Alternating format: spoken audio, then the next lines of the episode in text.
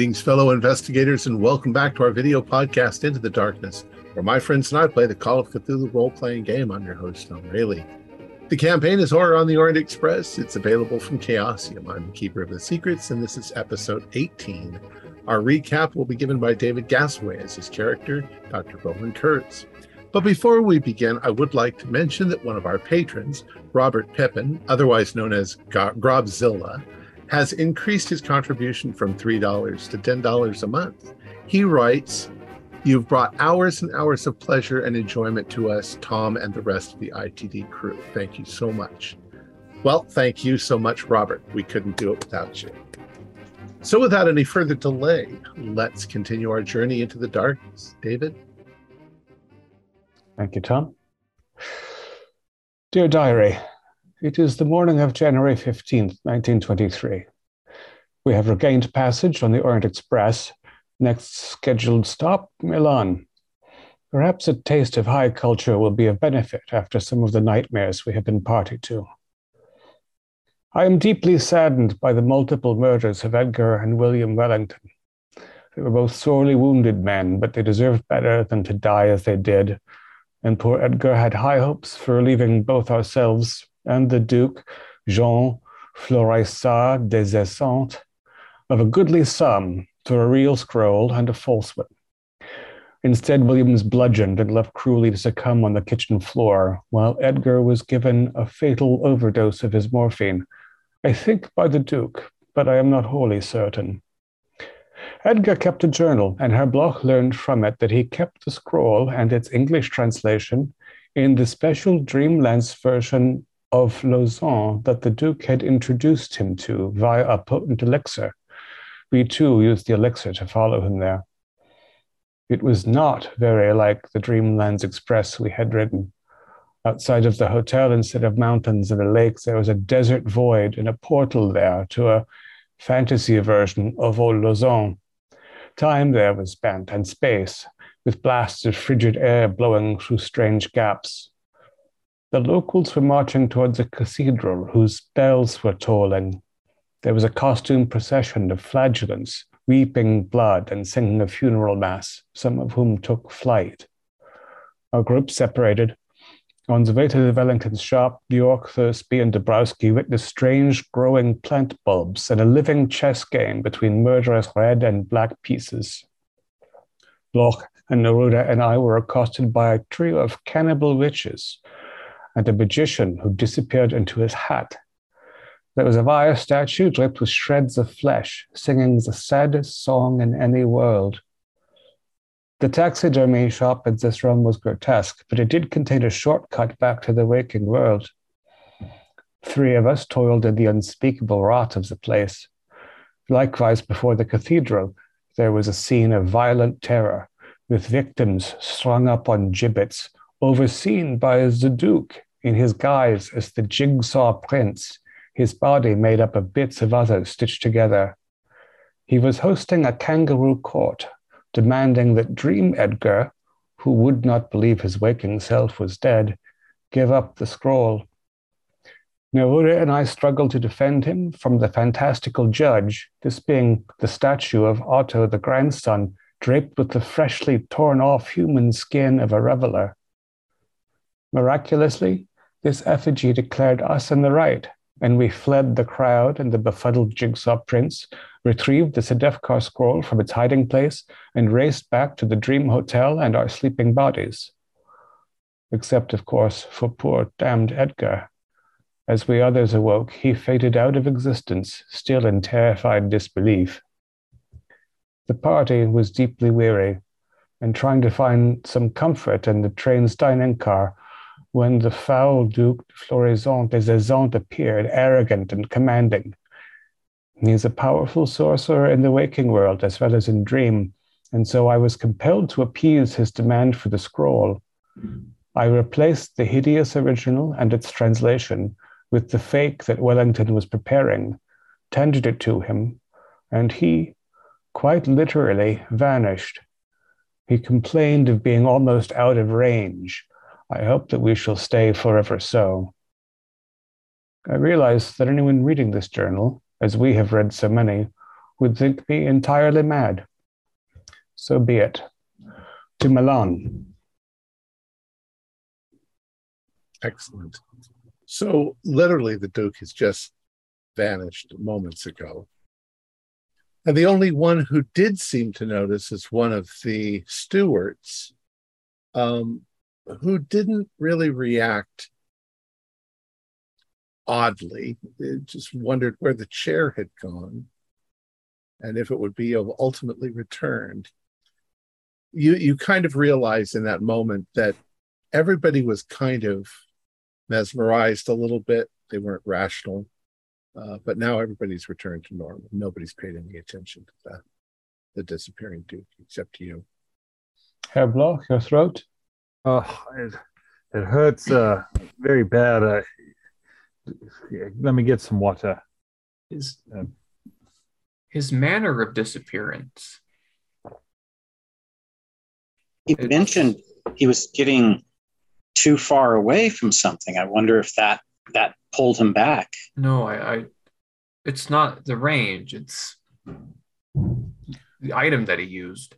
As it was braided, was reddish fiber, yeah. Did it remind you of some the those the uh, those poor individuals who went after the blood red fez cult in 1890 in the 1890s described coming across somebody named the Frenchman who used a similar magical device to make things appear and disappear. Oh yes, now I recall. The painter, the, the Russian painter, and some went to yeah. visit him, as the journal recounts.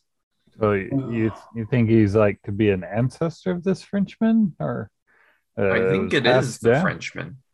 Perhaps yeah. he has lived so long that he has learned these larger effects and powers. Oh, I, well, he also would have had to find some way to extend his life. He didn't look like he, he could have been that old. I mean, well, Gunter, Gunter based, based on what we've seen, I mean, that place we visited, another reality that man has created. Hmm.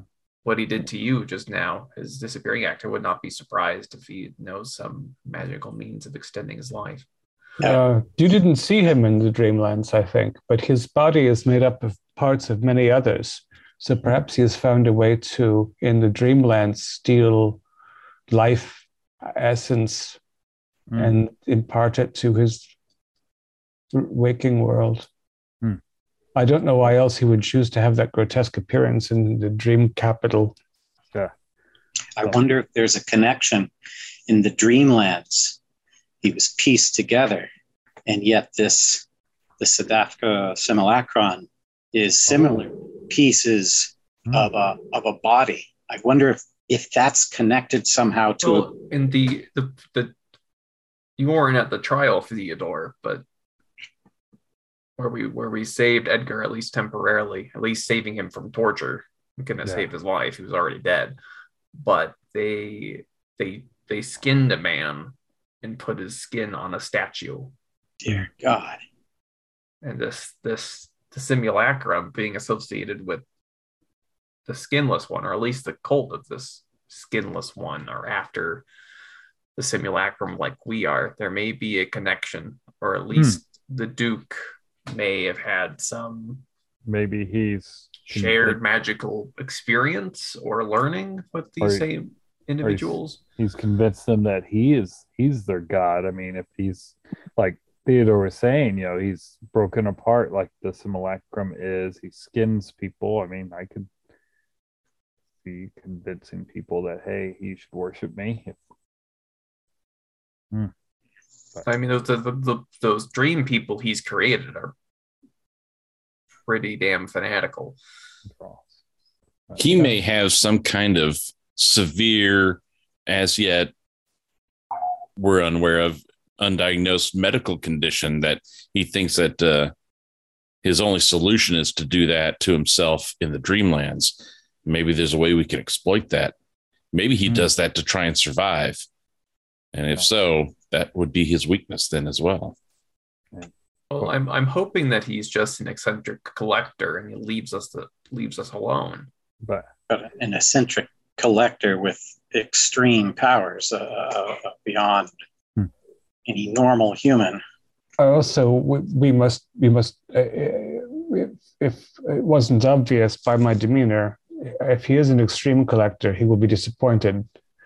He got the original case for the scroll, but he did not get the scroll.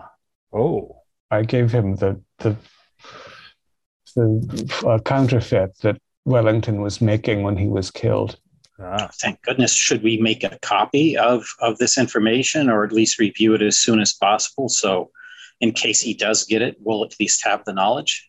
I think we should at least yes make a copy of the translation and see about it ourselves. Although I'm very weary.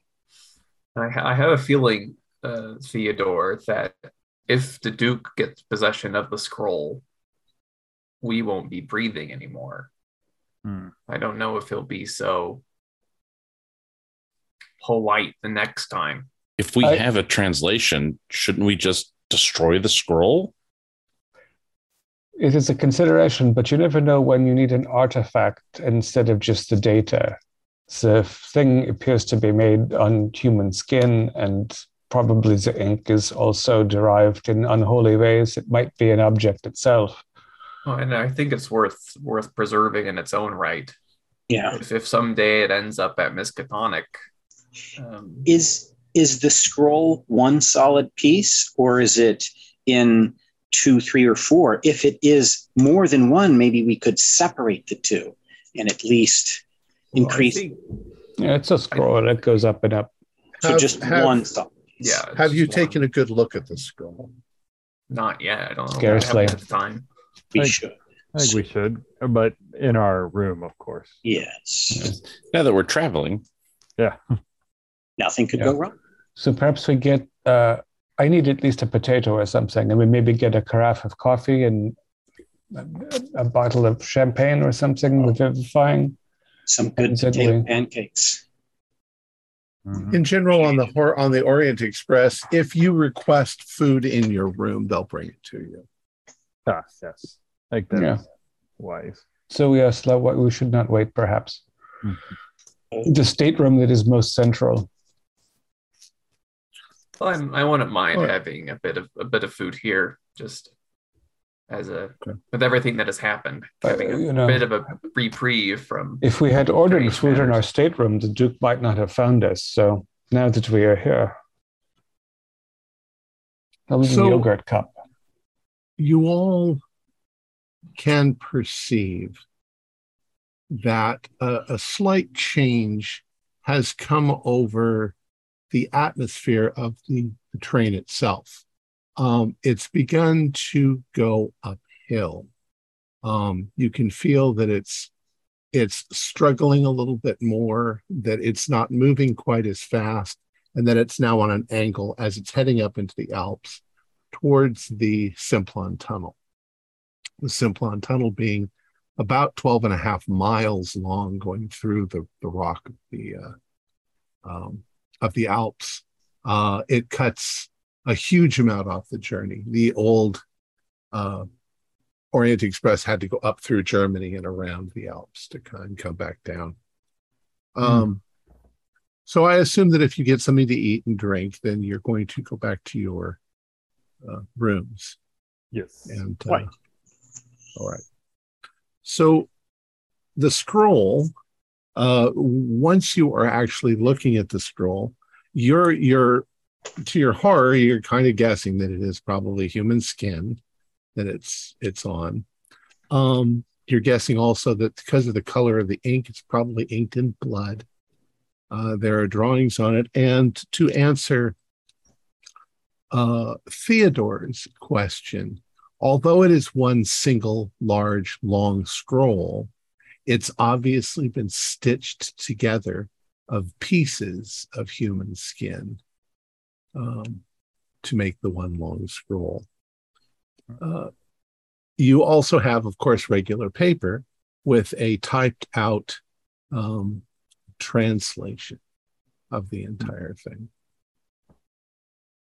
Is there a tra- is there a signature on the translation at all? Um,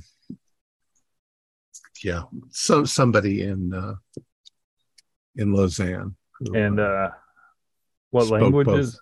both. Oh, sorry. Uh, it it explains to you that it was it's written in Turkish, but Mhm. they used Arabic, uh, Persian lettering, uh, which would have been consistent with the the time period. Yeah. And uh, we have to remember he he, he uh, found he he purchased this thing from uh, Raoul Malone. That's what, what Wellington said. So we have to keep an eye out for this figure as well. It's a name we I do not think we have seen before. It is a name that you've seen before. Oh, It was one of the policemen who raided uh, Genevar's um, Ah. complex. Oh, and, and I did not hear uh, you mentioned the scroll is written in Turkish with Persian lettering, but it was translated into what language? into English. Into English. Oh, good. yeah, good. there's a, there's an English translation. We don't have to- Yeah, I'll, If somebody, I'll begin. I don't have- it. I don't have a complete translation, but I can give you what we've got. Excellent. Wants to read? Yeah, I'll, I'll- I can read. The scroll was written by Sedefkar the Osam Osam Osmanli sometime in the late 12th century. It concerns an item in his possession, the Sedefkar simulacrum. In this scroll, Sedefkar prophesizes that he is soon to lose the simulacrum, and so praises and glorifies it and makes a record of it in a set of five scrolls. This particular scroll is the first of the five and is referred to as the scroll of the head, being the thoughts and history of Sedefkar. The four missing scrolls are the scroll of the belly, concerned with the worship of a, of a being known as the skinless one, the scroll of the legs, a series of body affecting magics, the foundation on which Sedefkar's power was built, the scroll of the right hand, a ritual which awoke the statue and is the driving force of Sedefkar's power, and the scroll of the left hand, containing a ritual which balances this power, a necessary ongoing sacrifice. The head scroll is a rambling, insane document. The author has not set down events in any form or order, making it difficult to follow. The most detailed description in the document dwells on the torture and skinning of human beings. Translation of an excerpt from the Sedefkar scroll, number one. I have seen the powers which stalk the night and strike fear into the hearts of all those who worship the false gods. The true God, him I know and I worship, our true selves are hidden behind a fleshy mask. It pretends to be something that is not. Thus, the skinless one has spoken to me. He whispers secret words into my heart of hearts, and I know what I now must do. The flesh fail, it conceals, it is a lie that must be removed. I have seen my na- naked self in visions, and it is all that my Lord said it was. In my dreams, I have seen its perfect representation striding above the ruins of cities. Kings and countries have fallen before it. Even gods must fall before it. It must not. It is not just a symbol, but a new reality. Fleshless and ageless, he showed me where to find its archetype. I recognized it the first time I beheld it as an object of power, power that would bring the world to its knees. It glistened like the finest pearls. It woke when I flayed alive the wretch who sought to steal my treasure from me. That night, he came to me in the body uncovered by skin for the first time and told me what to do. I meditated before its glory. All praise to the one without skin. I performed the 17 devotions he taught me, and I danced naked before it. Like a night bloom, it opened to receive my essence. Inside it, inside it was soft and smooth. I could feel its inner surface, and it felt like the skin of a newborn babe. It was a fulfillment of infinite desires. I offered four children as sacrifice to my master, and their blood blessed it and glorified it. Then I used it for the first time. In his wisdom, the Lord of absent flesh had made it to my height. In all modesty, I believe it was made in my image. Blessed is the chosen of the skinless one. I have been careful to keep it untarnished. The substance is the flavor of purity and should not be tainted by that which is unclean. I know that it cannot be mine forever. Thus says the prophecy. It has a purpose beyond my knowledge. I shall write it all down as a gift to the one who follows my path. Take 1d4 sanity. Lovely. all the torture and horror. Yep. All right. And that's for all of you because I'm sure he's reading it to you all. Stop reading. There are detailed Ooh, instructions on four. how to properly. Ooh, ouch. Four. I took a nice four. Only two on my end. And it Oh, takes you probably about an hour to read through it. It's pretty bad. Hmm. That's because Dr. Ellison is used to torturing people, Yeah. playing them alive. Hmm. Madman. Mhm. So by the time you have finished reading, um, you can tell still that the train has slowed. Um, it's heading towards the tunnel, and uh, it doesn't speed through the tunnel when it gets there. It, it's slow and careful, and the incline makes it difficult for the, the train to pull itself forward. But you know that within the next half an hour, you will be entering the Simplon tunnel, and it will be dark for quite a while. Of course, the train's lit. Mhm. Um, it's going to be uh, still a few hours before you get to Milan, and you're all quite tired. Yeah, Yeah, I could very yeah. much use a nap. And why burn fuel to see the inside of a dark tunnel? you know, opportunities like this don't come along very often. I wonder what this tunnel and the experience would be like in its Dreamlands counterpart. Hmm. Anyone care to join me in a romp? I'm planning to go to sleep by Well, sure, it'll be sleeping of a sort. Well, and the healthy dreamlands uh, I find is very revivifying as opposed to that hellish city we visited. Should we uh, attempt to board the other train? I believe since we're already in motion, we might, and we've already boarded the Dreamlands uh, train previously. We may awaken aboard the dream, uh, the Dreamlands train. Is my theory. Yes, I wonder. I wonder if ever all those other passengers from those other times are still on that train. Hmm. And then Hmm. I think it would be good to see Henri and uh, Mimi again, I suppose. And this may be an opportunity for us to transport the original scroll to the Dreamlands train and store it safely aboard there.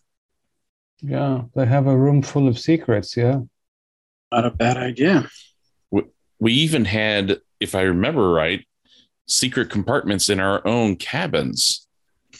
We might be able to store it away in one of our cabins. We wouldn't have to put it in the baggage car in one of those those uh, uh, baggage cars. We, I mean, I think we might be able to uh, to do it's that. true. Our own cabins might be difficult to impregnate because they exist only in our dream, in a sense. And the library that I had was distinct to me. I, I'm I am concerned bringing the scroll into into the Dreamlands, just because this Duke has already shown great um great capabilities in molding that place.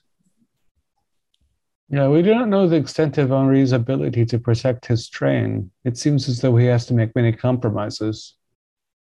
Maybe we should inquire and ask Henri if we think if he thinks there would be uh, if it would be safe enough to do that, or would we be bringing undue danger to the Dreamlands train? Yeah, I think that's a I think that's a more uh, sensitive approach. We can still choose later to destroy the thing. I mean, now we know that we have to find four others equally distasteful.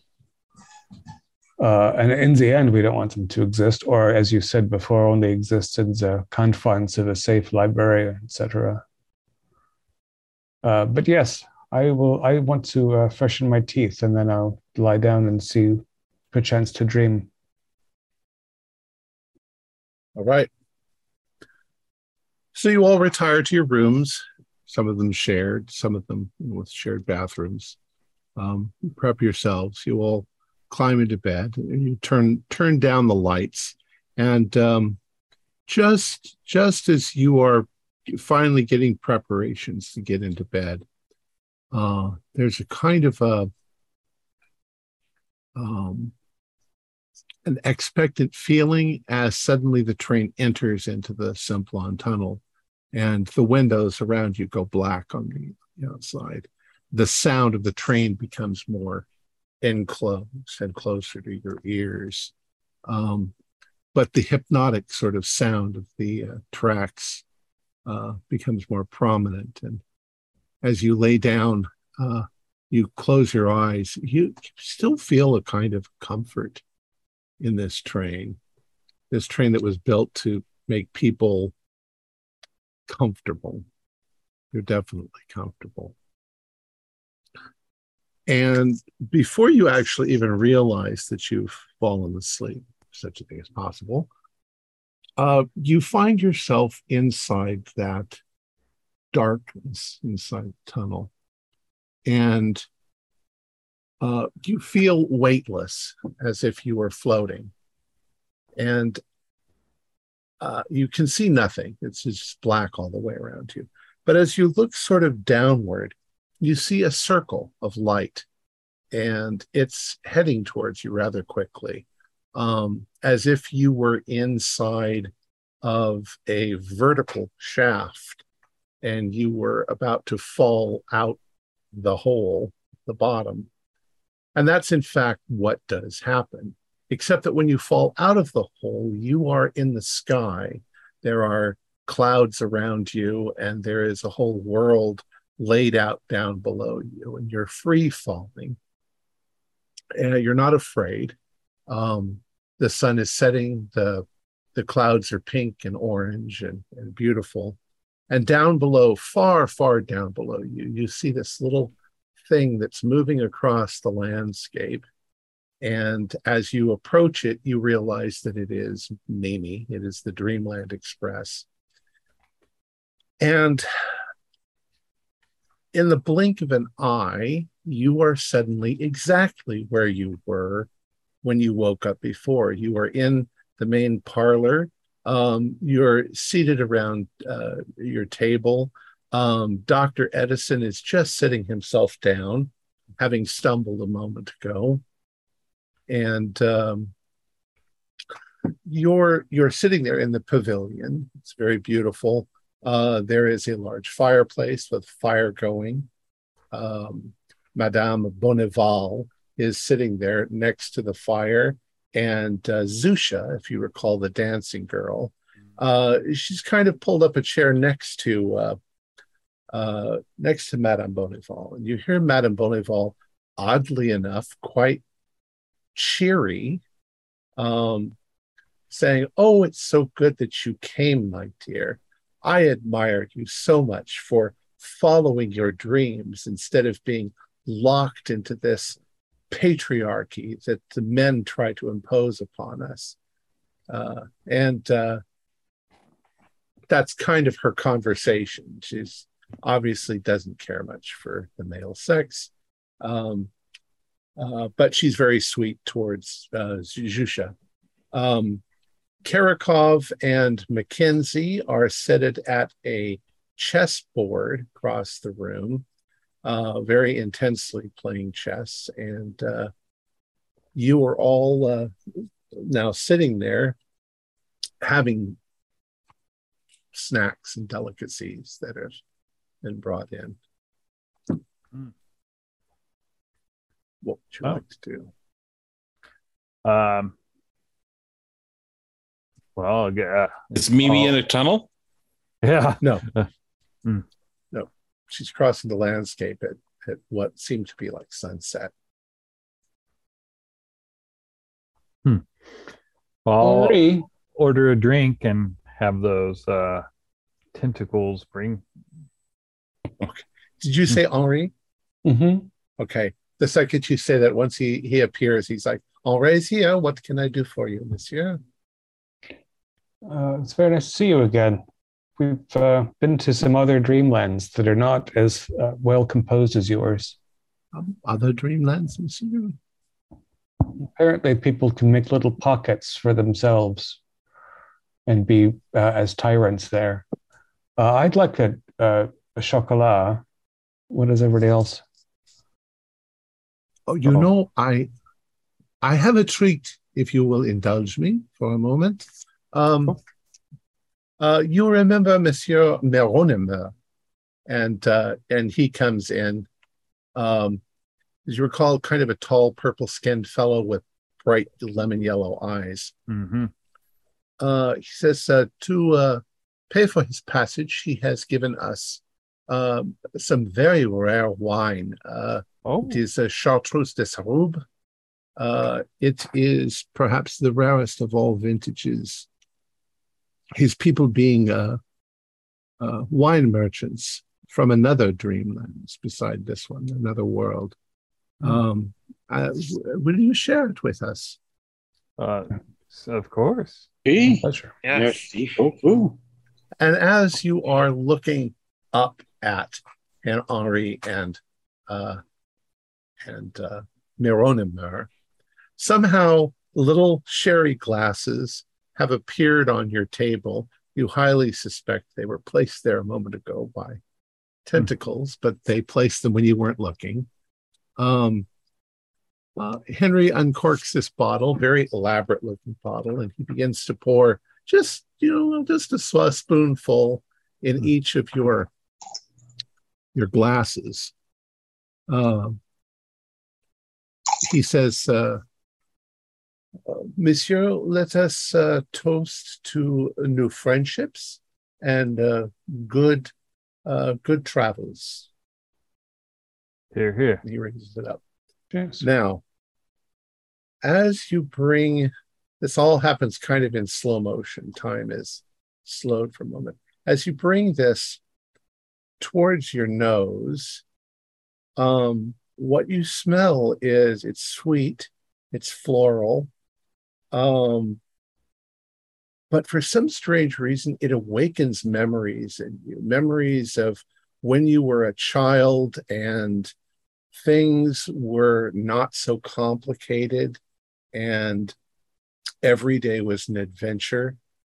And as you bring it up to your lips and it, it touches your lips. It's almost as if you're enraptured in a kind of feeling like the sun is coming up inside of your mind and you feel refreshed and clean and clear and happier in that moment than you you felt in a long time. Mm. for a moment all of your problems seem to fade away Mhm. and the experience washes over you as you drink it. And a moment later as you swallow it it it lingers for a moment and then it starts to fade away. But you find yourself all looking at one another with big smiles on your face and twinkles in your eye. And uh he says is it not remarkable monsieur Uh, Yes, it's I, remarkable indeed. I could see why it's worth a uh, ticket on the train. This is unbelievable. Unfortunately, it is the very last of all.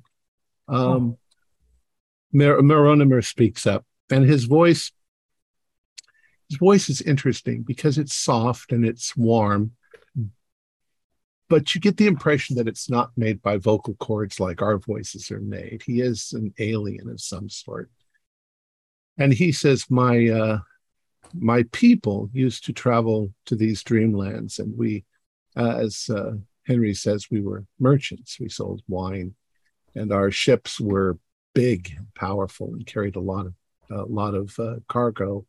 Um, they had huge yellow sails, the lemon sails of Sarub. And I was a merchant. I lived here and I traded and I I did my work. But one day, the sails no longer came to the human dreamlands and I have sought numerous ways to try to get back to my own dreamlands, but there's no nobody who can take me. There's no no con. Uh, there's no contact between the worlds. I don't know if something happened or if uh, if my people even exist anymore. But I, I had quite a large store of wine and and things, and I have traded it for years now, and I am slowly getting to the bottom of it. And this is, in fact, the last of the Chartreuse de Sarube. What so I'm glad you, that you all enjoyed it. what will you do now that you're running out of wine? To Well, the first thing is I have to look for my cat. I have a companion, a um, not uh, not so much like your cats, uh, an alien, uh, also like uh, myself. But I've seemed to have misplaced him or lost him along the way, and Hmm. I uh, I don't know where he's gone or, or where where I should go. So I shall take some time to try and find him after Oh. this. Does he look like a terrestrial cat very much?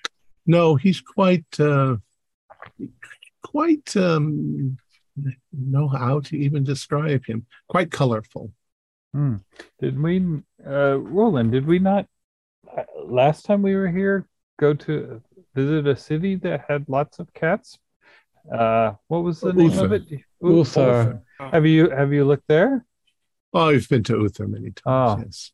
Ah, uh, I was just I- brought me so much joy. I was hoping that I could uh, uh, assist you fi- finding your cat, and that was the only lead I had.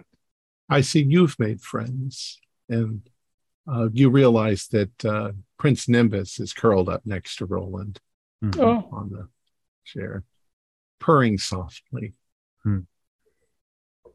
Before he bites you. Glad to see the young prince is doing well. yeah. Eyes are bright.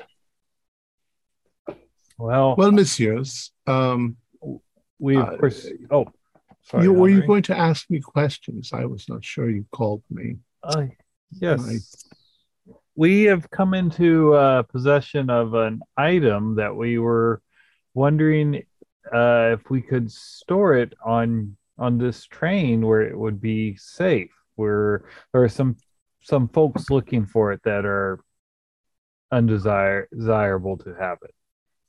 Well, that might depend mostly on your skill as dreamers. Mm. Um,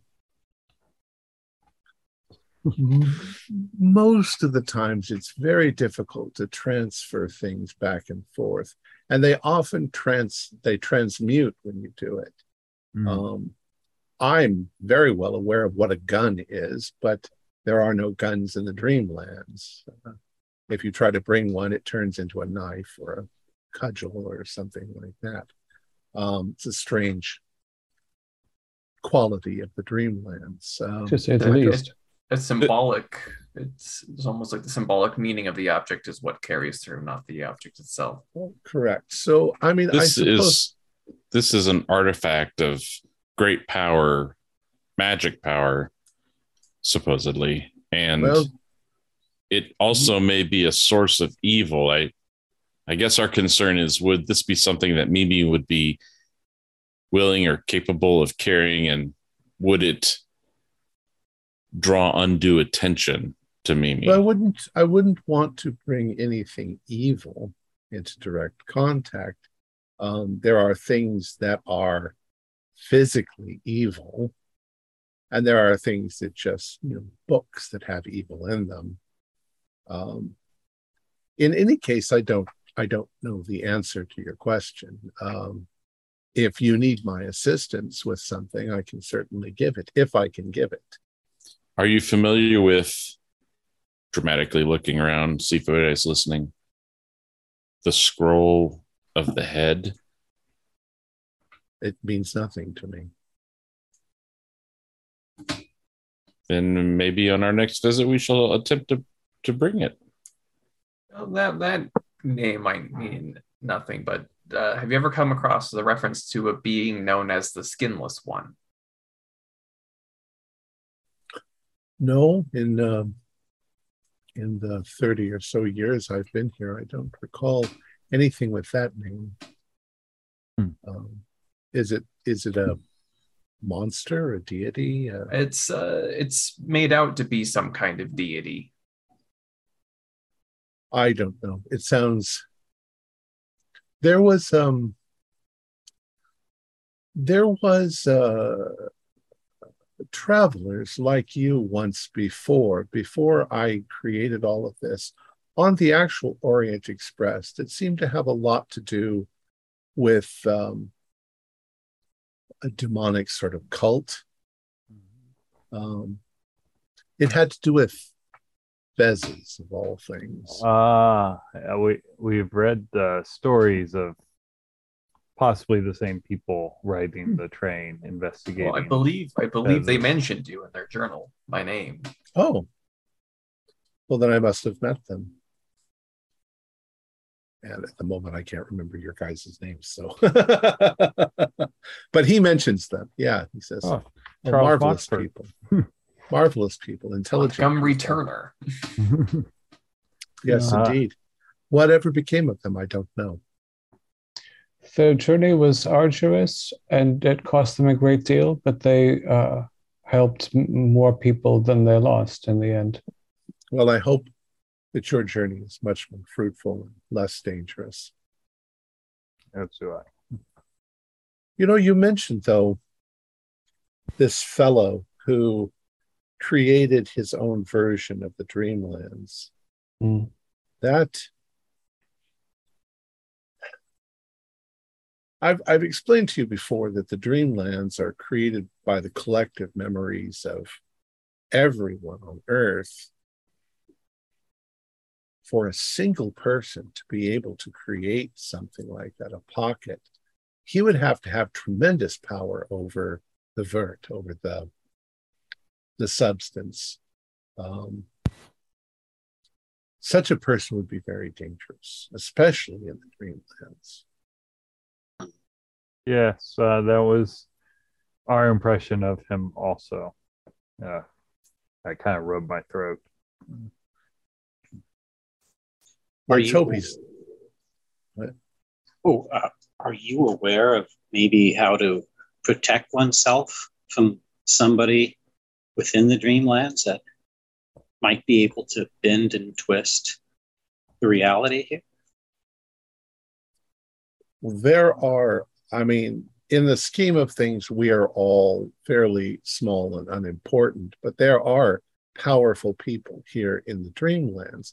The king, for instance, King Kuranes, is the greatest of dreamers. He's built cities. There are others who have done similar things, but not for evil. Though there are some evil things here in the dreamlands, one needs to just avoid the dark places. Okay, so no, no actual protection, just avoid it. Let's hope that, you know, for all the trouble that I had to go through to build the Dreamland Express, that if somebody tries to violate the Dreamlands, they'll they'll they'll gain the ire of some of the gods who uh, have have created along the, the dreams of men. Hmm. Nodens, for instance, or Ah. Hypnos himself. This might be why uh, the fellow, the, the fellow who styles himself as the jigsaw prince in his own realm, stays in a place that is locked away from everything else. In fact, we entered it not directly through dreaming, but through a desert land, as though he had made himself a little uh, petri dish that was separated from both the waking land and the rest of dreamland so that he could control it himself but he has Oh. what appear to be souls inside it trapped souls. That's that's very sad. Hmm. Such such a person. What what?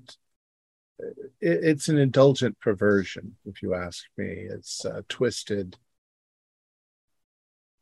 A twisted, arrogance is very great. evil. Yes. know, arrogant and cruel.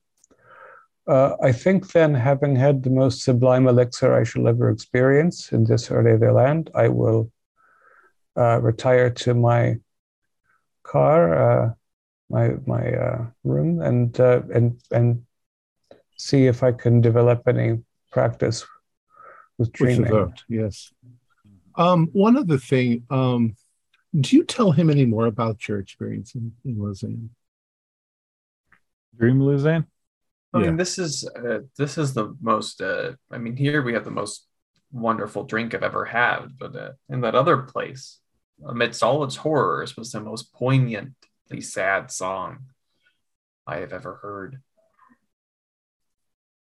So here is my opinion on that. A man of great power creates a world where his self indulgent uh, peculiarities and perversions become manifest.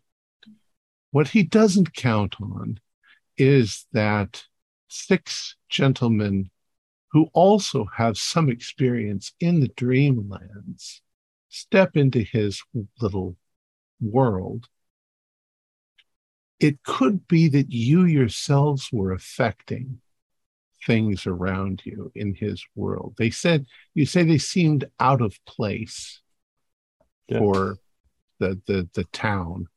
Um, time also.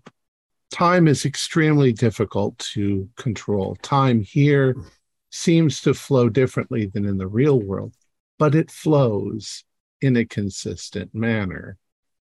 There, it sounds like time is all jumbled around. So you may have been glimpsing things from your past, things from your future, things that were worming themselves into your own consciousness from the outside. I don't Uh, know for sure. but- I hope mostly that what we brought was what allowed uh, us to uh, help a doomed man partially escape. Because very little else that I saw there is something I would want to embrace in, in any reality. Wow. I could learn that magic trick. I could retire. What would retire? You mentioned you mentioned the poor soul that you tried to rescue, but he faded. Yeah, it Yes. was it was too late for him. He was he had no waking body left.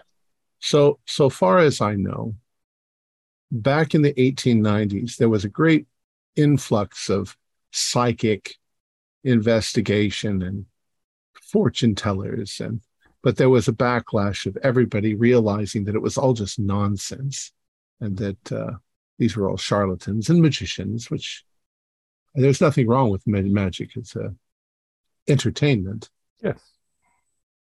so far as I know, and in all of my travels and in everything that I've ever experienced in my life, there and here, there are no such thing as ghosts. So he didn't have a place in the waking world. He faded away. Did he go somewhere? I've also not had any indication of heaven or hell or God's never come to rescue me. I've never seen an angel fly out of the sky or I think this is it, if you're lucky. Mm. Yeah, supposedly God was a God of miracles in Revelation. But Yes. that's never. I've seen strange things, but I've never seen a miracle. Yeah, I feel as though this Duke powered his dream space on the pain of others. There were many victims of torture and uh, many willing uh, self sacrifices. Even a group we saw uh, people in some pa- costume pageant who were self flagellating and weeping blood and they seem to be um, not unhappy about this.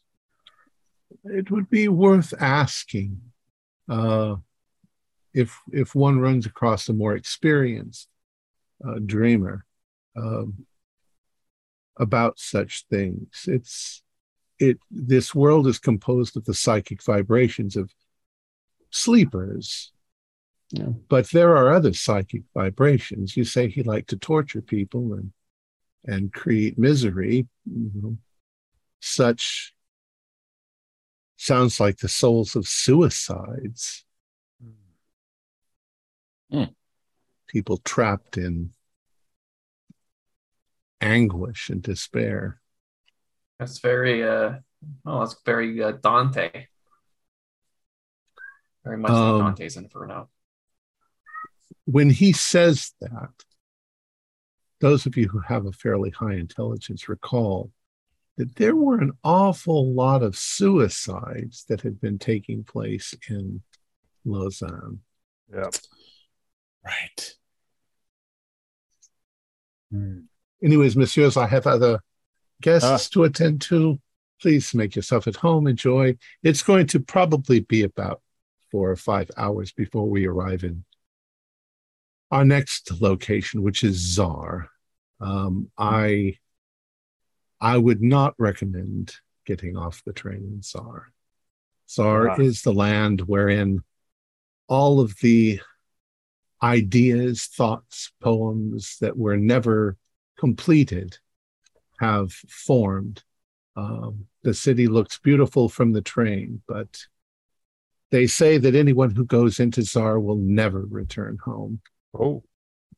You'll they'll pursue long forgotten thoughts and get lost in them, and those thoughts can be as nightmarish and horrible as anything. The only reason why we're stopping there is I do have to drop off shipments and pick stuff up. And I'm always hopeful that there will be some lost souls that might, that we can recover. Hmm. After that, we'll be heading towards Afarat, which is another few hours along the way. Well, we can practice our vert until we awaken in the real world then. Neruda, I know you will be tempted to get off at Zara. Do you want us to tie you to the mast or something? Stuff wax in your ears? No, I'll I'll be okay. Very well. You Are you can you can consider getting off at the platform, but don't leave the platform. I would suggest. Could be very dangerous. You're very good as always, Henri. Um, and then he moves away, and you notice by now that um, uh, Kokolov, um, you were you were busy with with Henry, but Kokolov seems to have perhaps he got angry or something. You see him get up. He's gotten up while you guys were having your conversation. Uh, Mackenzie looks kind of stunned at he at him doing this, and he leaves very quickly. Uh, Kokolov does, and leaving Mackenzie at the table, just sipping his coffee and not finishing his game of chess. Mhm. Is it obvious who was winning? Um, yeah, actually, Kokolov was on the win. It's very good, I understand. He is indeed. Um, I- I'm going to uh, think about a, a quill pen and a small uh, p- bit of paper card. I want to write a note to uh, Zusha on my way to uh, my cabin. okay. What would you like to write to her? Uh, because I I think, Madam, you were experienced in the Dreamlands, and we've had a strange experience. If you would like to discuss what we have been through, I'm you can find me in the Blue Triangle, or whatever You- my cabin number is. You you seem to be able to slip that to her as she's having her conversation with uh, Madame Bonival. Madame Bonival gives you a dirty look. Yeah. Um, She's not nice. um, are you all then going to go back to your? No, I was going to go over and uh, sit with Mackenzie. Okay. Um, Mackenzie has a funny look on his face, and he sees you then coming over, and he smiles, and he says, "You care for a game of uh, chess?" Um, yes, yes, I, I would uh, enjoy that very much. Let me get a coffee first. This is Kokolov uh, suddenly jumped up and walked away, rather sad Hmm. for some reason. I don't know why. Um, they'll bring you coffee. Yeah. Maybe you had made a brilliant move that he wasn't expecting. It seemed more like he was uh, just suddenly distracted by something. Oh, that's strange. Um, Did he head towards the luggage? no, but he headed towards where his room would have been. So more or less in the same direction as your rooms. Are we really close to the next uh, stop? Maybe he's getting ready to get off. No, you still got a I, I few don't know why he'd want to get off in Zar. Yeah, just think. does Um, Russian? So, Roland, you're going back uh, to do stuff. Dr. Edison, you were going to go work on your vert. Actually, with uh, Karkaroff, you know, suddenly leaving, um, you know, I've played chess with Karkaroff before. He's a he's fascinating. He has my attention. I want to see if I can follow him, just to maybe catch up to him and just have a conversation. But I'm going to try and follow him. Okay. Um, uh, Gabriel, I think I will. I will sip some more of this wonderful wine um, before going back to my room to continue working on my little okay. vert project. Theodore, I'm gonna keep a eye on Edison, just sort of shadow him off. okay. And uh, Dr. Dorian, Uh, Dorian is gonna sit, just sit and have drinks and just watch. okay. Just to enjoy, Yeah. enjoy the area. Yeah, enjoy it for a while. While he's got a bit Okay. of happiness still. Hmm. So, uh, Roland, when you uh, get up, um, uh, Prince Nimbus wakes up kind of and um, sort of half decides to follow you along the corridor. Um, and you are looking down at Prince Nimbus. He's so cute and he's rubbing up against your leg. And suddenly he stops and gives a little hiss. And he seems to be looking up at something. And when you look up, the um, the hallway that you're in, uh, I mean, it suddenly seems a little bit wider than you know. It's much more spacious than on a regular train. There's something that's been jammed up into the corner of between the ceiling and the wall. It's green and flabby, and in that second that you're looking up at it, this overwhelming sort of uh, rotten cheese smell hits you. And you realize that it's moving and that it is, in fact, one of the Ibians um, that seems to have been shoved up there so that he's kind of wedged in and stuck to the wall, his little hands trying to free himself, but he's unable to his hands have, as I recall, prodigious like claws on them, but he's not able. He's like a turtle on its on its back, except that I- his back is stuck to the wall. I need a, a proper handled uh, umbrella, please. I think Okay. to Mimi. Yeah, one uh one appears. Yep. So I'm going to offer the Ibian the handle of it. Okay, So if it grips it, I'll try to give it a. okay. Do a luck roll. I think they're. I think they're harmless. Nimbus. Oh wow, ninety-one. So Okay. So you you kind of hook it. It tries to grab a hold of it. It it it doesn't really make any noise except for the the sound of the sort of gooey skin flapping against the uh, thing. Uh, and there's a as you, as it sort of pulls on your umbrella and you pull on the umbrella, you hear a kind of a like that as it like a like suction cup comes loose from the wall and it falls towards you the cat screeches and runs, disappears, and uh, the Ibian lands practically in your arms. They're not very big, uh, but when it lands in your arms, you've got slime on you all over. Um, and and they we have storage areas. There are holes to Mimi all over, but these were in special storage areas by the stairwell, I think. they were in the special, you know, internal rooms. Uh, I think One I'll. I think I'll try to take it into my stateroom and give it a way to go down. and then perhaps call for Henri for help. Um, what you would have to do is take it to the observation platform. That's where their entrance was Yeah, to the uh, their tunnels. yeah. Um, the creature doesn't really seem to be injured. In fact, you get kind of the impression it would be a little difficult to injure one uh, unless you like took a sword to it or a knife. Maybe um, fire.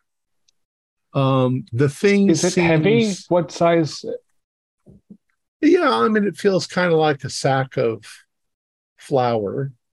Except Um, sticky and slimy. It's sticky and slimy and smells really strongly of uh, like sweaty feet. Yeah. Um, but as you sort of set it down to the ground, it looks grateful, maybe.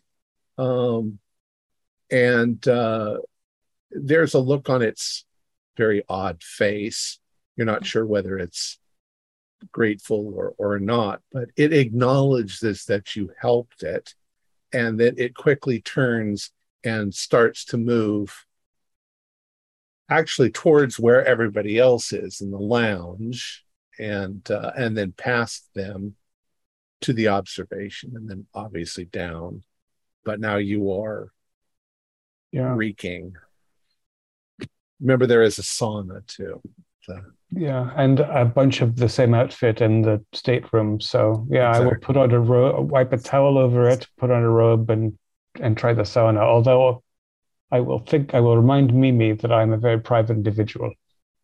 okay i would like you to do a listen roll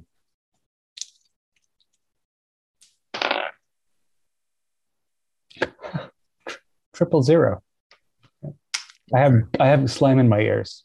you're you're yeah you're annoyed you're uh and you you just go Yeah. um when you get to the sauna of course you we don't need the details but you can bathe you can clean up you can you know get anointed by fancy oil if you want to and get a massage while you're there um and then eventually you go back to your room uh let's see uh dr edison um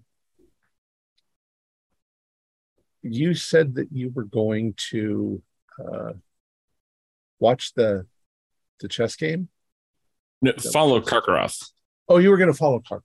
Okay, And, and Theodore, Theodore was catching up with me and kind of touched my elbow and nodded and like, yeah, let's go. So uh, Theodore and I are trying to follow and catch up All to Karkaroff. Something has got his attention and it's piqued my interest.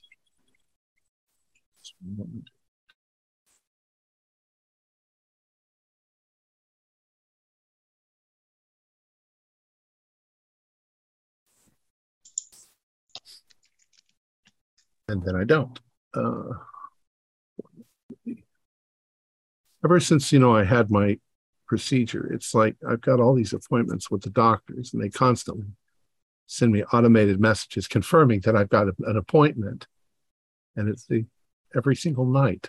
Yeah, it's incredibly convenient that I get a message from my dentist well, via text, via phone call, via voicemail, and via email at least tw- twice each. It's so helpful. Yeah. It's really Yeah. technology makes our lives great. I think It- they've interrupted every single game that I've played this week. You would just, I would like him to at least be honest and say, We're looking forward to billing you. Will you please be showing up? yeah. All right. Hey, it's past the cancellation window, so we'll bill you anyway. Okay, so Theodore and Dr. Edison, you're walking down the hall. Um, we'll say that you left slightly before Roland, uh, so you were ahead of him. You were you went right when Kokolov left. Um, I'd like you to do listen once. Ooh, 12. That's a pass to be hard. A hard. As well as I. Hard success. Okay, excellent.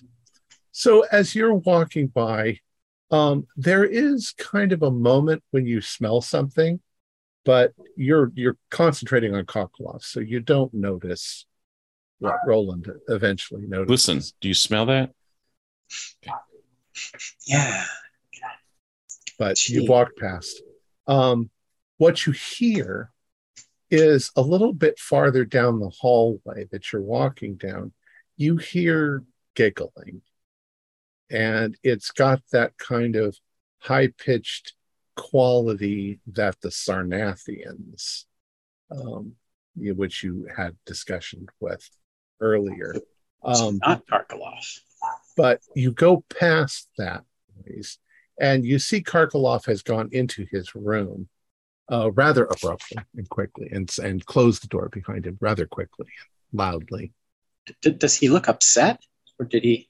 Yes, he looks um, almost frantic by the time he gets Oh. there. My, what happened all of a sudden? We noticed nothing back in the uh, in the lounge. Maybe we can lend a hand. Yeah, Let's uh, approach Karkarov's door and give it a, Okay. a smart wrapping. Okay. You knock on the door. Um, you immediately hear from inside the room uh, uh, yelp, um, like your your door knock startled him. Uh, he's he you you hear him.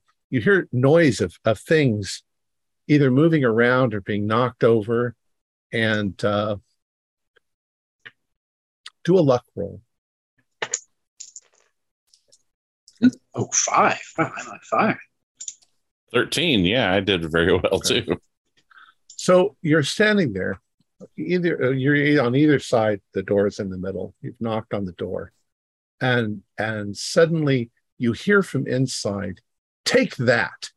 and a rapier blade comes out right between the two of you through the door, um, and sort of you know Karkarov, good man. What what's going on? Who are you? Why are you tormenting me? He yells. Tormenting. We're trying to help. Karkarov, don't you recognize us? he um opens the door rather abruptly which once again you have to kind of duck because the blade of the rapier flies past as as this happens and he's like who he's like who are you and then he looks at you and he looks down the hallway on either side he says come come quickly inside Okay. In, in, in. In we go. and he pulls you inside and as he does he pulls the rapier blade out um, and holds it in a defensive manner but not towards you uh, he's he runs over to the window and he looks out the window and he looks around on either side and he's like my god can't you hear that can't you hear the noise But what And noise? he gets minute. down on his hands and knees like he's going to climb under the bed Karkarov, just take a moment. Just relax. Tell us what's going on. can't you What- hear the artillery they must be they must be right outside somewhere Is there a glass of water? Is there a basin? of course both of you need them Uh, Um, Pour a cup of water. Karkarov, both both of you can do intelligence rolls I'm wondering if he's starting to wake up. This is his his. uh Oh wow, eleven. Good lord. I rolled. I rolled a fifteen. We're we're hot. We're so doomed later, but for now, you, yeah. you see this in his eyes you see it in his manner this is like ptsd Sure. although you don't have you don't have ptsd yet you have Yeah, shell shell- shock Shell shock. but yeah he's definitely acting like he's got ptsd Okay. Uh, in fact, I mean that seems like something I would have been able to diagnose medically. Um, uh, I, I want to see if I can uh, calm him down um, and and just try and you know kind of talk him down so he can relax. No, no, I don't. that, that is the proper 1920s procedure slap. It would be. do you have do you have any uh psychoanalysis No, I have psychology. um Ooh, psychoanalysis. Ooh, I've got, I've got a one. Uh, I'll let you do. I'll let you use psychology in this case. Wow. Uh, I'm going to spend the one point of luck to make it a hard success. Okay. So you both have to, you both realize that one, you have to get the sword away from him. Um, uh, so in the process, you you manage to get it away from him. You you talk him into giving it to you, and then you sit him down and you try to calm him down. Give him a glass of water, um, uh, and and he's uh, he's finally calming down.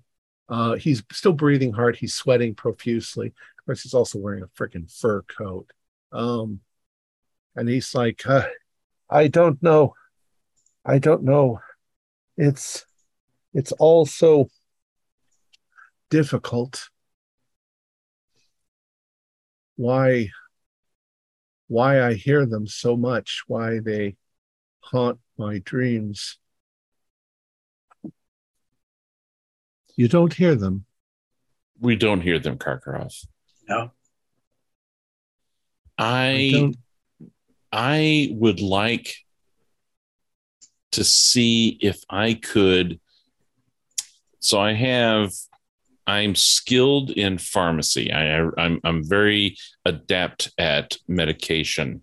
I want to see if I can engage the vert to create an elixir that will calm him down. Something that would just be a, a medication that I'm aware of that would just kind of bring peace to him and help him relax. I think that I would have to argue that do you have chemistry? I have pharmacy. Yeah, pharmacy you would know how to mix which which chemicals to mix together, but you wouldn't know how to create them on an atomic level. So you know, maybe if you had chemistry, I might give it to you. But uh, in this case, you don't know how to do that. You might just have to talk to him. Okay. Well, I, I, I, was I had a hard success, so I'm I'm just going to try and just try and calm him down. You know, it's going to be okay. Just breathe through it. You know, try to recognize these sudden outbursts are irrational and recognize it for what it is, and just kind of pull yourself and anchor yourself to your present position. I uh, I don't. I am I am a torn man. I don't know why I feel guilty, but at the same time I I don't feel as guilty as I should. I've I've done things, you know. I mean, you care about your families, don't you? Do you have families? Of course. I mean, you do anything to to protect your family, to provide for your family. And I found it to my advantage to sell weapons to both sides. Uh, somebody was going to sell the weapons to them, and I can rationalize that if I sell them both the same things, then the right man wins because they're equally and evenly matched. But so many people have died using my weapons. And now all I hear is the guns and the artillery. I don't know what to do. It haunts me day and night. Do you, do you still do you still sell the weapons? I my business still exists. I I am younger here than I am in the real world, but You am- make this you make this journey aboard Mimi. And at the end of the of the line, you have the opportunity to throw that which you carry with you, that the weight that you wish to unburden yourself with, you can toss it into the void. yes, you've seen my package. I uh but I'm not sure that I I feel enough regret. I'm not sure that I can still convince myself that what I did was necessary and and not evil. That you know, they say that there's a dead man for every single dollar that I made because of me. But we have luxury. We have a fam. My family will never want for anything. It's a huge amount of money that we rest on. That's that's my totem. That box of rats. And I'm not sure that I don't love it. I can see this is, is a burden that you carry with you. What you may want to consider is instead of being a man of, of death and destruction, turn that money that you've taken, that blood money, and become a builder and give back to people. Construct a hospital, construct a home, but do something to give back and, and earn the peace that you want to take. And that will help you lift that burden and throw that box of rats into the void. You give me a lot to think about, but I'd, I'd like to be alone now, if you don't mind. I'll uh, try to pull myself together and be ready to join everyone for dinner. I give him the water, pat him on the shoulder, just relax. See you for dinner. Um. All right. So you let's see. Uh, Gunter and Gabriel and Dorian. You're all still in the uh, in the lounge. Yes. I was sitting down with uh, Montgomery and uh, to play a game of chess. So he resets the board. You guys start to play. Um, you you realize immediately that McKinsey's an intelligent man. He's with Ken. he's thoughtful and intelligent. Uh, uh, almost to the point of the you know he's very calculating. Mhm. Uh, of course, he's told you that he was kind of a diplomat liaison, uh, carried stuff across, you know, really. Hold on just a second.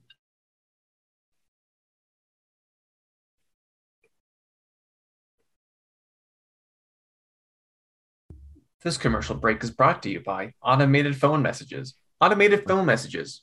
Interrupting Exactly. your evening. Exactly the same message I got. So next, it's going to be my vet telling me I've got a veterinarian appointment tomorrow, which I Okay. do. Yeah. Already. Um, all right. Sorry about that. Write that down really quick. all right. um, uh, he has an intelligent way of playing.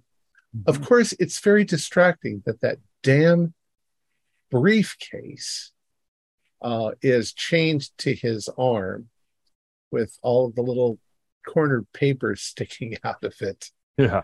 Um, speaking of which, when you notice that, you also notice that one of the eccentricities of Madame Bonaval over there in the chair talking to Jusha is she also seems to have a valise, only hers is shaped like a red heart and it's more purse like than anything else. You've never seen her without it. And she kind of clutches it tightly, even when she's at ease. Um, but other than that, the game is kind of normal. Um, Right. Gabriel and Dr. Dabrowski, are you just watching or? Well, I've I'm sipping on I'm sipping on the rest of this wine, and I'm have my little vert that I'm trying to turn into my totem with me. Okay. Do you want to go ahead and try your dreaming skill? Sure.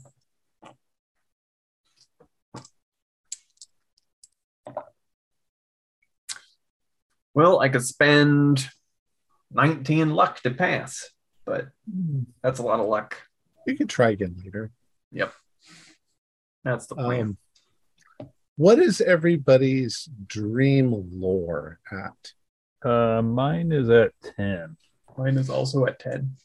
And my dreaming crap, which I believe what we were using for that role, was is a Right. five. I think that at this point, because of your Lausanne adventure, um, you should all be able to roll a 1d10. A 1d10 plus five on your lore. Because you've been learning an awful lot about Twelve. Oh, I gained eleven. Uh, 12 for me as well. That brings me up to 18. Four.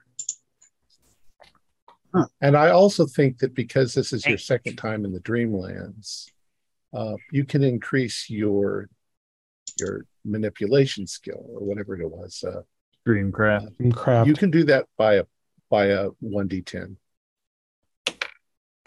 Four. Ten. Nice. You've been practicing. And then Gabriel, you can re-roll that if you want to try it again. It's a better score. With the better skill, the roll was far worse. Okay, well, you'll get it eventually. Mhm. Um, uh, so Gunter, did you want to? Uh, there's not much conversation because they're both you're both quiet as you're playing the game. Uh, so as I move along, I I I bring up that you know I was I'm originally from from Berlin, and uh, it's so curious that I've uh, found myself here via uh, Arkham, Massachusetts. Uh, it's quite a journey I never expected to to take. Uh, knight to e5. It um, it, you get used to it eventually. You know, I've been here quite a few times, uh, always on business. I figured eventually I'll uh, I'll retire and get rid of this damn briefcase, but for now Hmm. I've still got business to attend to. Uh, rook to rook to uh, uh, kings four. Mhm. Good move. Good move. Yes, uh, it is uh, weird how works and so, can sometimes seem like it dominates our, our life and all. I myself is am an entertainer. I believe I'll just push this pawn forward too. Ah, then you'll probably be interested interested in Jusha. She's a dancer, Ah, quite um, quite famous in certain circles here in the Dreamlands. I don't know about her real, real world life.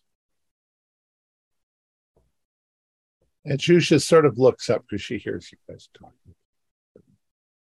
I I give her a uh, smile. Um, she at this point sort of disattaches herself from Madame Bonneval um, pleasantly and maybe goes over and gets a little snack or something. And uh, she comes over to where you are and she says, So, boys, what are you talking about? I heard you say my name. Oh, uh, we were talking about our uh, our our careers in the uh, waking world, and I was telling him that I am a, an entertainer, and he said that that you, you are too, a, a dancer. He, he informed me. Well, I've tried to be. I mean, my my manager sent me on this trip to Constantinople for a, a gig, but I don't know. It's I'm getting very tired of this life. Oh, uh, what would you uh, want to do if you uh, weren't weren't uh, dancing and entertaining? Well, grow up maybe, you know, instead of thinking that I'm going to be some international superstar, I'm just going to get a job behind a desk somewhere and Hmm. live a mundane life. It's not what I Ah. want, but Yes.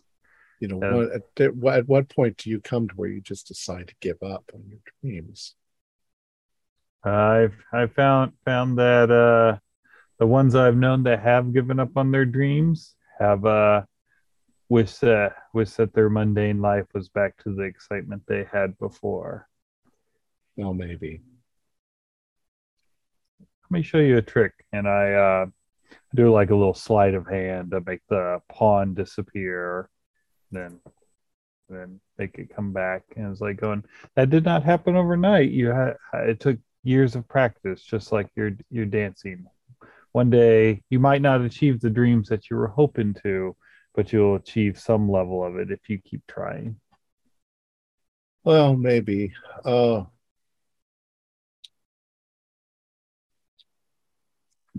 I mean, there are a lot of problems that I I make for myself in the real world. I I don't exactly come here just because I'm I, I like this world better than that world.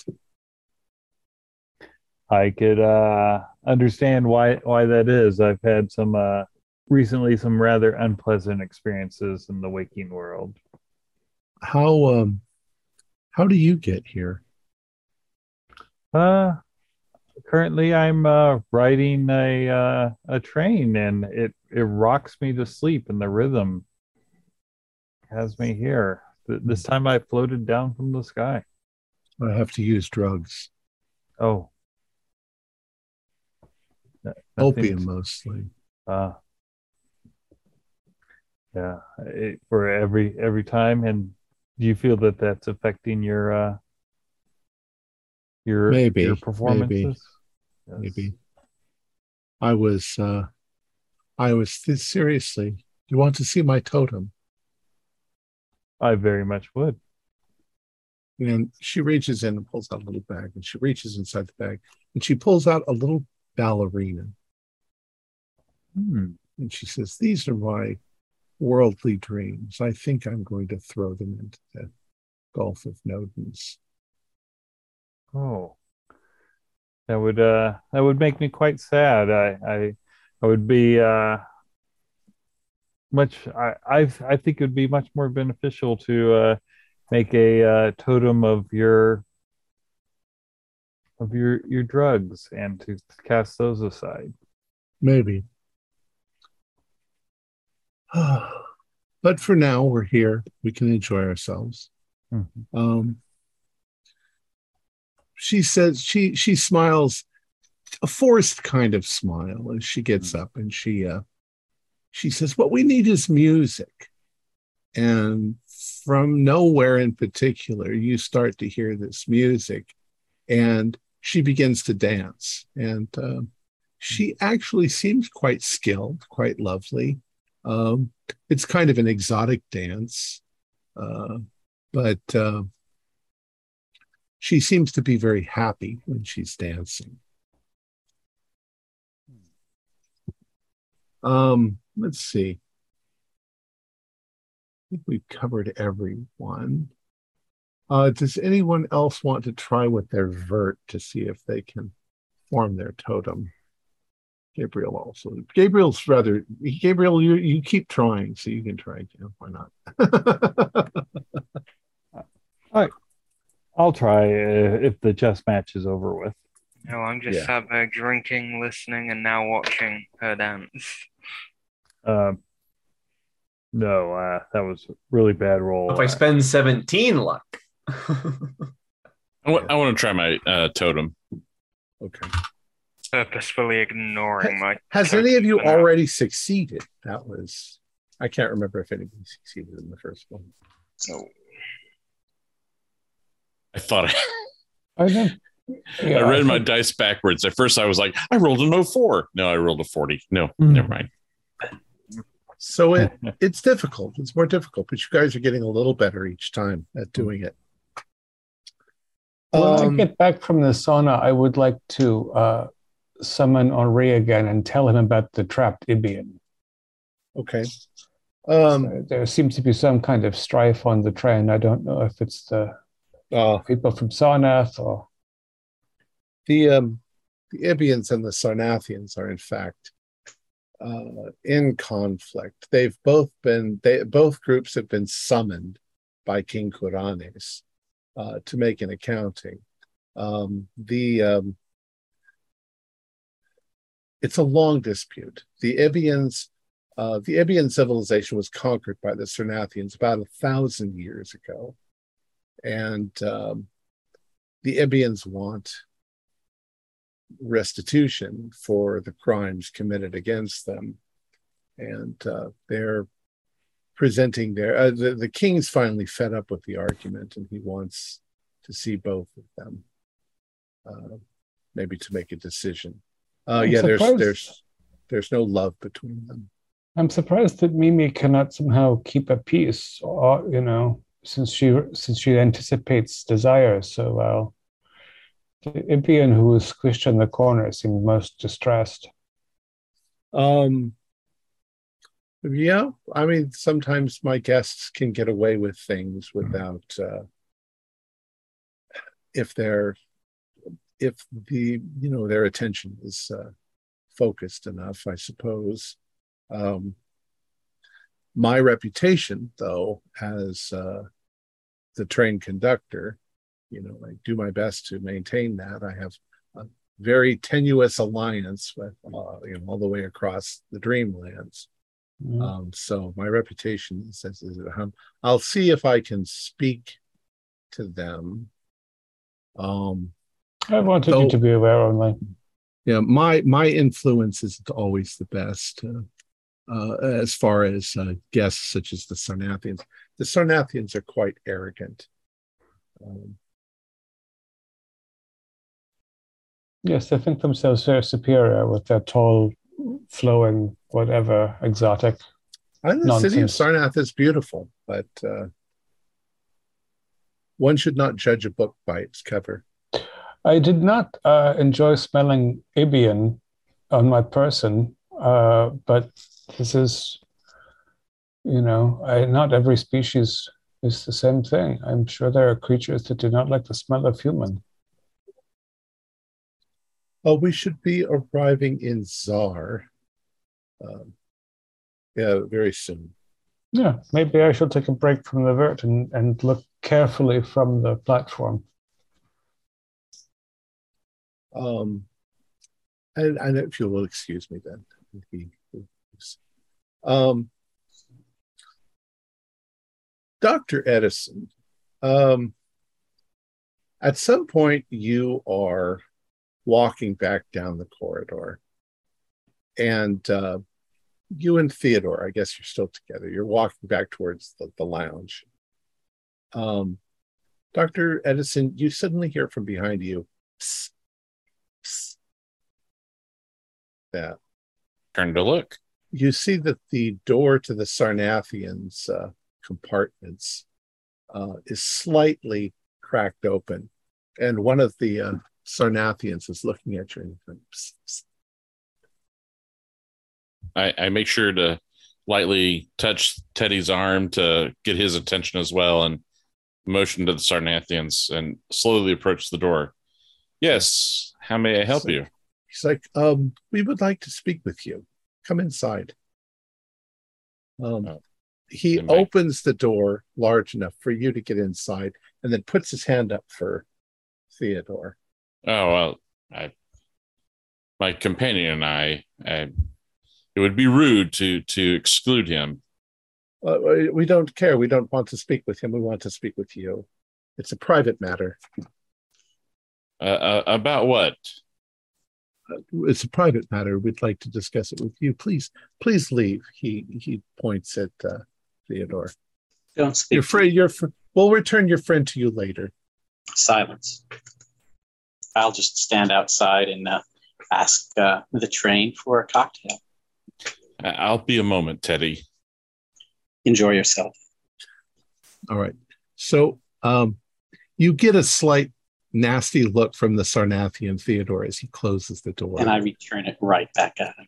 and uh, he he puts his arm kind of around your shoulder, uh, Doctor Edison, and says, "Please, we we would like to discuss something with you." Um, and they're all in there, uh, and their their compartment is kind of what you'd expect. It's over opulent. It it conforms to their tastes. There's divans where the ladies are, you know, laying down hmm being fanned by their servants. Um, he says, "So we we have a, problem that we think you can help us with. Uh, you see, we've been summoned by King Kuranes uh, over a dispute between our illustrious people and the stinking little Ibian people.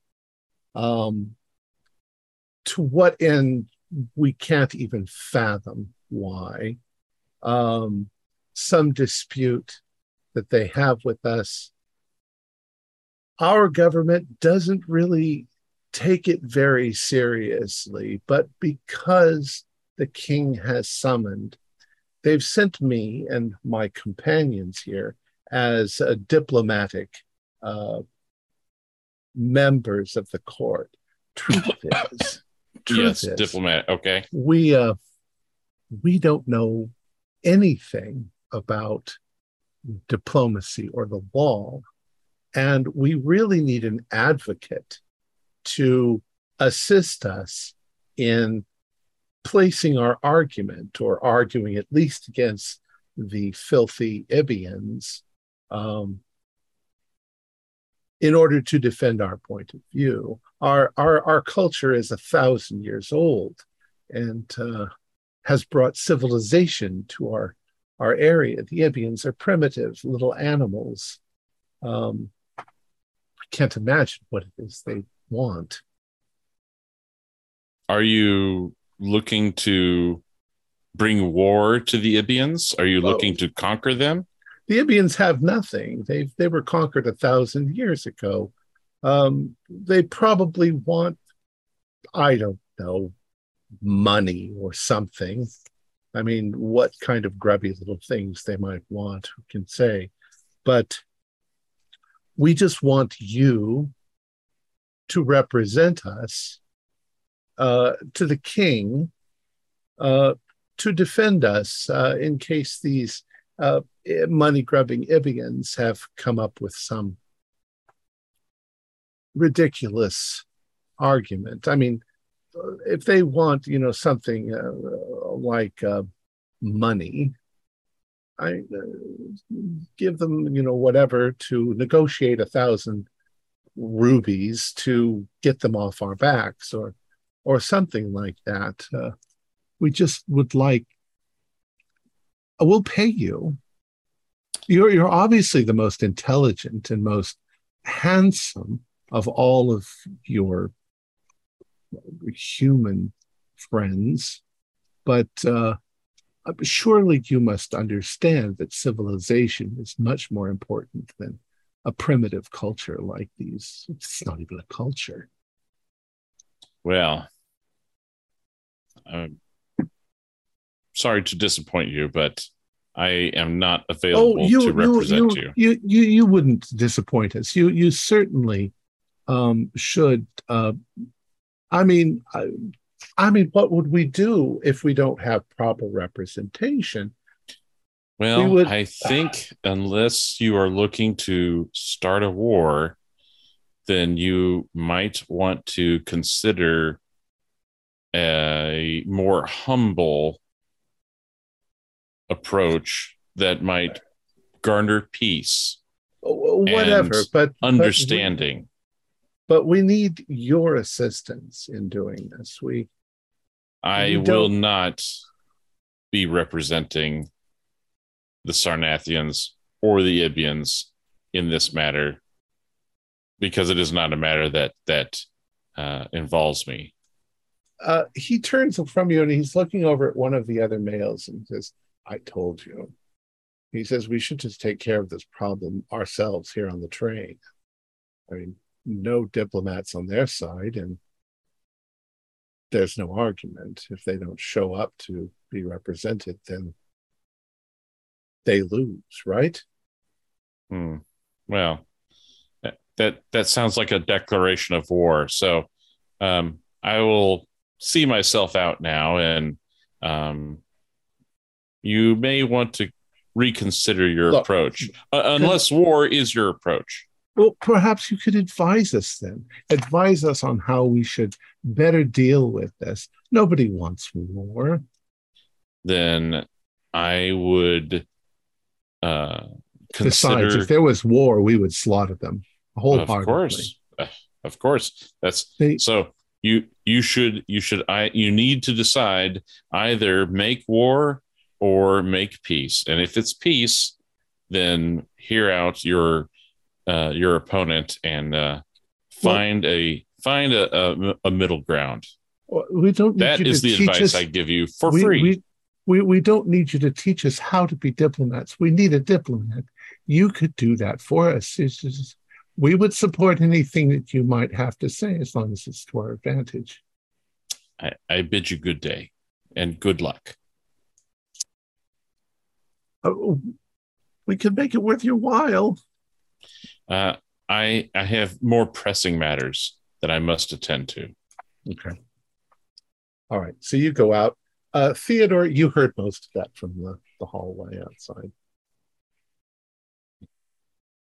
Here you're muted. Just commenting on the brilliant sherry that uh, Mm. Mimi was delicious. So the Sarnathians. two of you continue down the corridor. Um, about this time, um, you can feel Mimi beginning to slow down.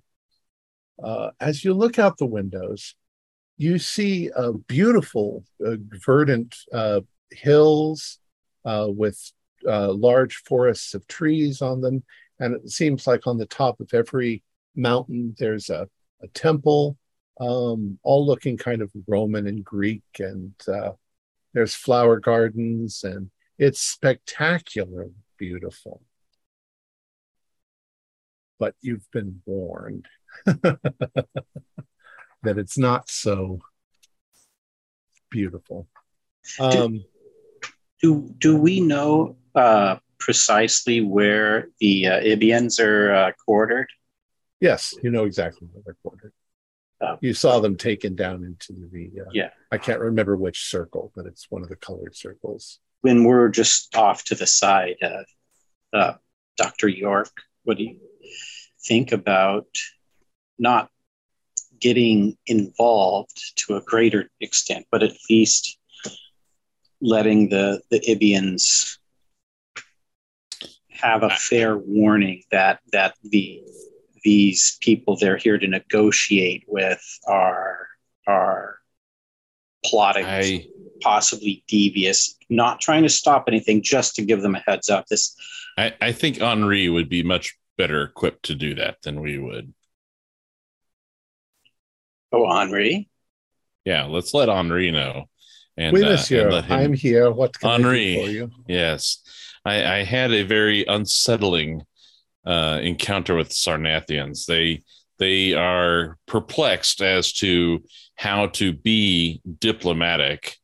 I I don't believe there is a uh, uh, a, a a a thinker among them, um, and so they at least implied that if the Ibians fail to uh, make it before King Kuranes's court, then with no one to represent them, their side of the argument will be moot.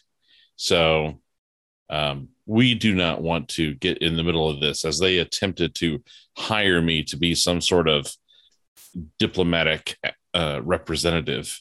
And uh, I think that is uh, not something I want to get in the middle of. Anyways, will, um, the Sarnathians are, I think, I- threatening the Ibians. I will. Uh, I will put Mimi on high alert to prevent any such thing as this, um, specifically with the Ibians and the Sarnathians. Uh, they are. They are going to be presented to the king, and he's going to hear their argument. Um, uh, but that's that's quite a ways farther on their journey. Um, thank you for telling me, Monsieur. Uh, if if you see anything else, please please warn me about it. We are approaching Zar. I uh, I have to oversee the uh, transfer of goods. Mm, mhm. Certainly, we Um, bid you you adieu. You are welcome to watch either from here or the platform, but uh, uh, don't stray into the city. please. Yeah. Don't plan to. Thank you for your time. So Mimi does come to a halt. um, in a very similar manner to what you've already seen. There is a platform wherein uh, large trapdoors are open and a, uh, a ramp, a ladder is uh brought up to the pavilion. And uh, Henry goes down. Meanwhile, there are uh, crates and things that are on the dock that Mimi begins to transfer there seems like there's some sort of colored flower bulbs that it's picking up and it's putting cabbages and other odd cargo like that. Where are each of you in this? I was going to go to the platform to watch. And I as well. Look at the city. Yeah. Um, the air is clean. The uh, the smell actually is quite pleasant. In fact, as you're standing there, you keep smelling things that remind you of ideas and thoughts you had a long time ago that you completely f- forgotten um, that seem to sort of reawaken for a moment except that it's frustrating it's like what was the rest of that song lyric what was the I thought of that a long time, but you know, and you realize that you're experiencing exactly sort of what Henry had told you. And of course, it's safe here on the platform, but out there, you could wander around forever. This seems like quite the uh, maddening place. I wonder what happens to the souls who are lured in. Is it always around the next corner until something eats them? Or is it a sort of punishment? like they're on a, a Sisyphean quest where they'll never succeed. You know, just constantly be right yeah. there on the tip of their tongue. The I had a, a note of chalk dust just now, and then there was an equation I was working on 20 years ago that I could almost picture. Mm. Does it seem like if we look deep into the city, that there are people ordinary people just carrying out their days, or is it pretty much you, devoid of people? You don't see people, but you're not sure that you would be able to see them from here because most of them, most of it's built onto hills and things like that. Um, it's decept you you feel that it's deceptively beautiful like a trap you know it has that sort of feeling to it Yet it would make a beautiful painting. If you painted a picture of it, it would be quite beautiful. Um, I would like those of you who are looking around. Um, Henry's there and he's, you know, overseeing the boxes and stuff being loaded onto the train and so forth. Um, I'd like y'all to do spot hidden. Even from the observation car? Sure. Okay. 31 is one shy of a hard success. Okay, oh five. I'm in the observation car uh, next to theater, but I'm focusing on fear and nothing I, else. I've got an extreme. Man, with that with that focus, I think Roland caught a whiff of whiff of chalk dust and something else.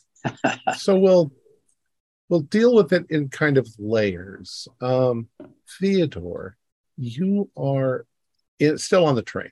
Yeah, I'm on the train. On My observation was, Yeah, right. to be with Dorian, maybe getting a nice appetizer, another glass of this fantastic okay. sherry, and just looking at the beautiful view. So you're looking down, and um, as I say, there are uh, just you know fields and hills of beautiful grass and flowers, and you can see there's movement. There's something moving its way down through the grass heading towards the platform, you get glimpses of it, and it it doesn't move like uh, a person. You'd almost guess it's some kind of large animal that's moving in that direction. Um, and it occasionally stops and it makes a funny turn and then it moves a little bit farther, almost like it's meandering, but meandering towards the, the thing. Like um, like a tendril sort of well, snaking its way through? yeah maybe it's kind of the way it looks to you it's almost like snaking its way through the grass. Um roland you also got an extreme? Um, as you're standing there, you you can see just beyond where Henry is standing on the platform. You can see the grass and the flowers start to move as something approaches the edge of the platform. It's dark and it's uh, hairy, and you're not sure if it's a person or an animal of some sort. Uh, and the rest of you, depending on, on the degree of your passing, um, you start to see this because they're also looking in that direction. Uh, Henry suddenly turns and he he sort of jumps back, um, uh, but then he he stops where he is.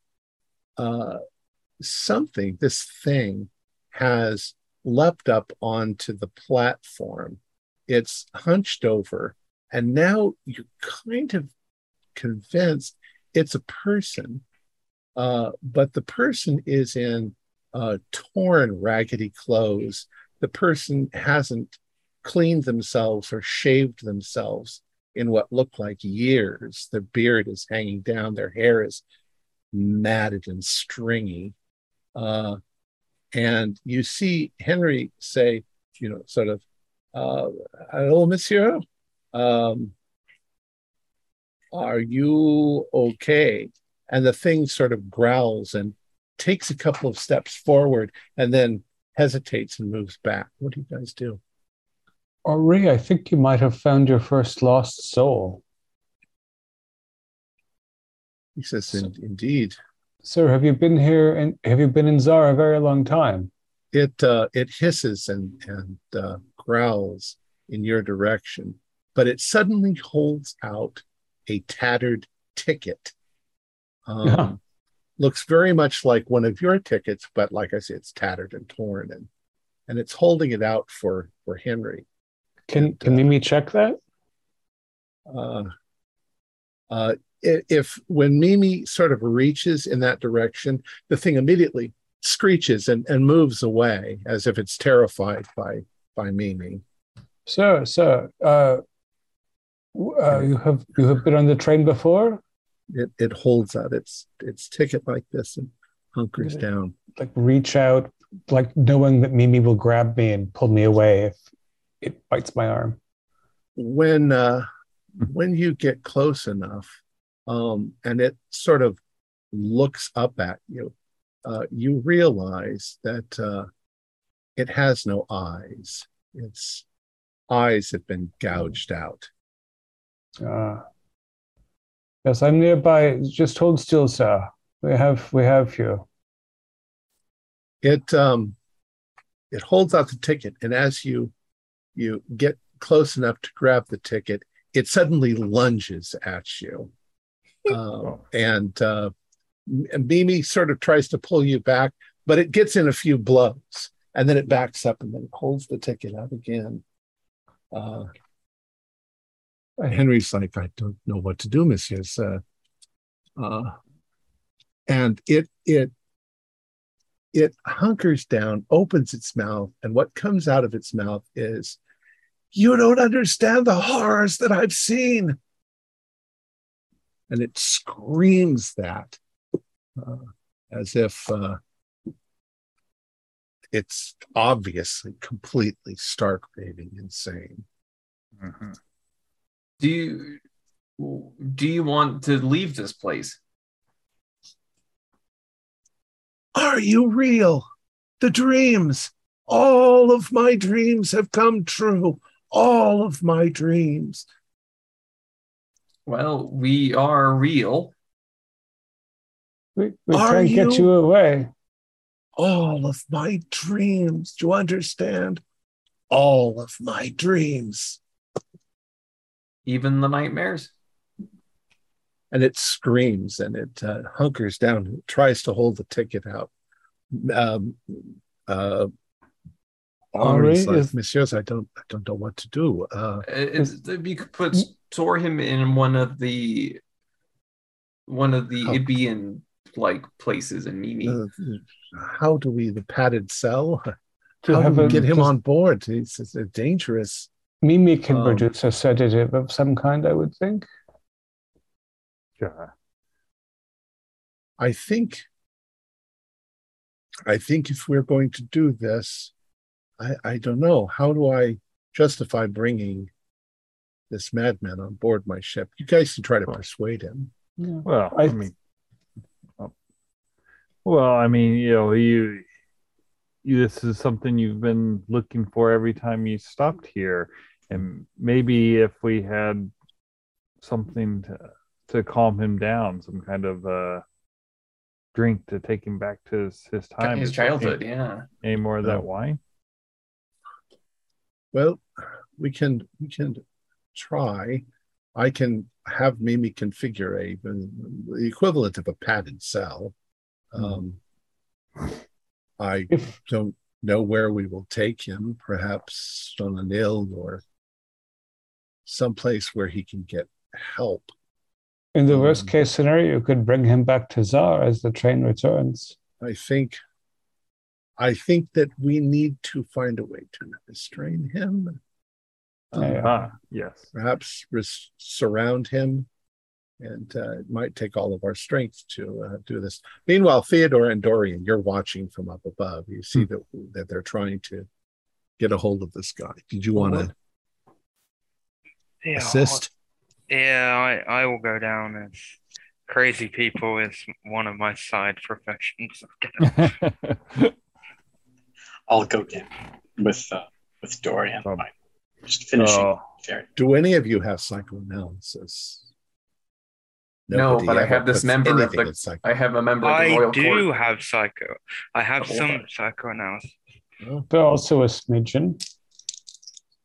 try. My last roll would have been good enough, but this one, yeah, no, I can't spend 20 on this. Um, I rolled a 32 and I have 36, so that's a pass. okay nice. So Dorian is assisting you.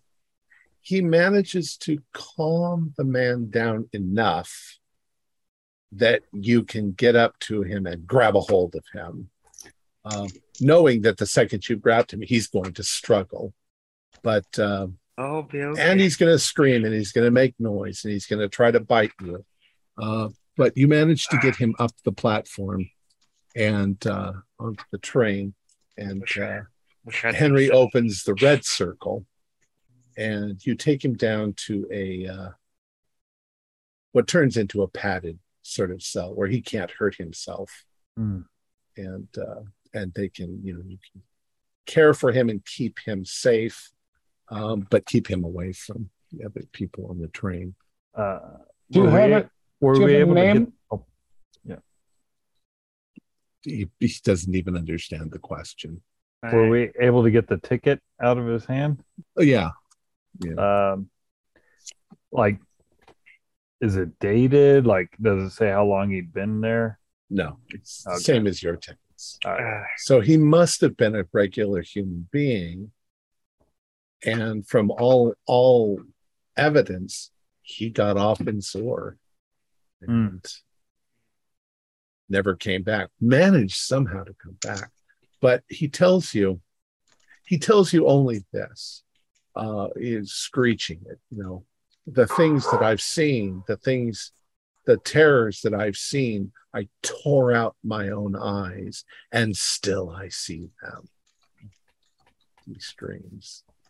And with that, I think we'll call it quits and come back next week to the next episode. Our players included Morgan Llewellyn, David Gasaway, Stuart Lively, Keith Craig, Josh Harwood, and John Hook, with yours truly as the keeper of the secrets. We have a Discord server where you can chat with our other members, you can set up private games, and you can learn the finer arts of gameplay and game mastering. We provide audio only versions of our shows free for you to download from Podbean or iTunes. If you'd like to support our show, please visit our Patreon account. Just a dollar to a month helps us a lot. Like, share, and subscribe to our channel and punch the bell icon for updates on our latest shows. And leave us some comments. We enjoy reading them and answering any questions you might have. This is Tom Rayleigh, together with all the members of our gaming club, inviting you to journey with us once again into the darkness for another adventure into the universe of H.P. Lovecraft and the Call of Cthulhu role playing game. Until next time, good luck and good game.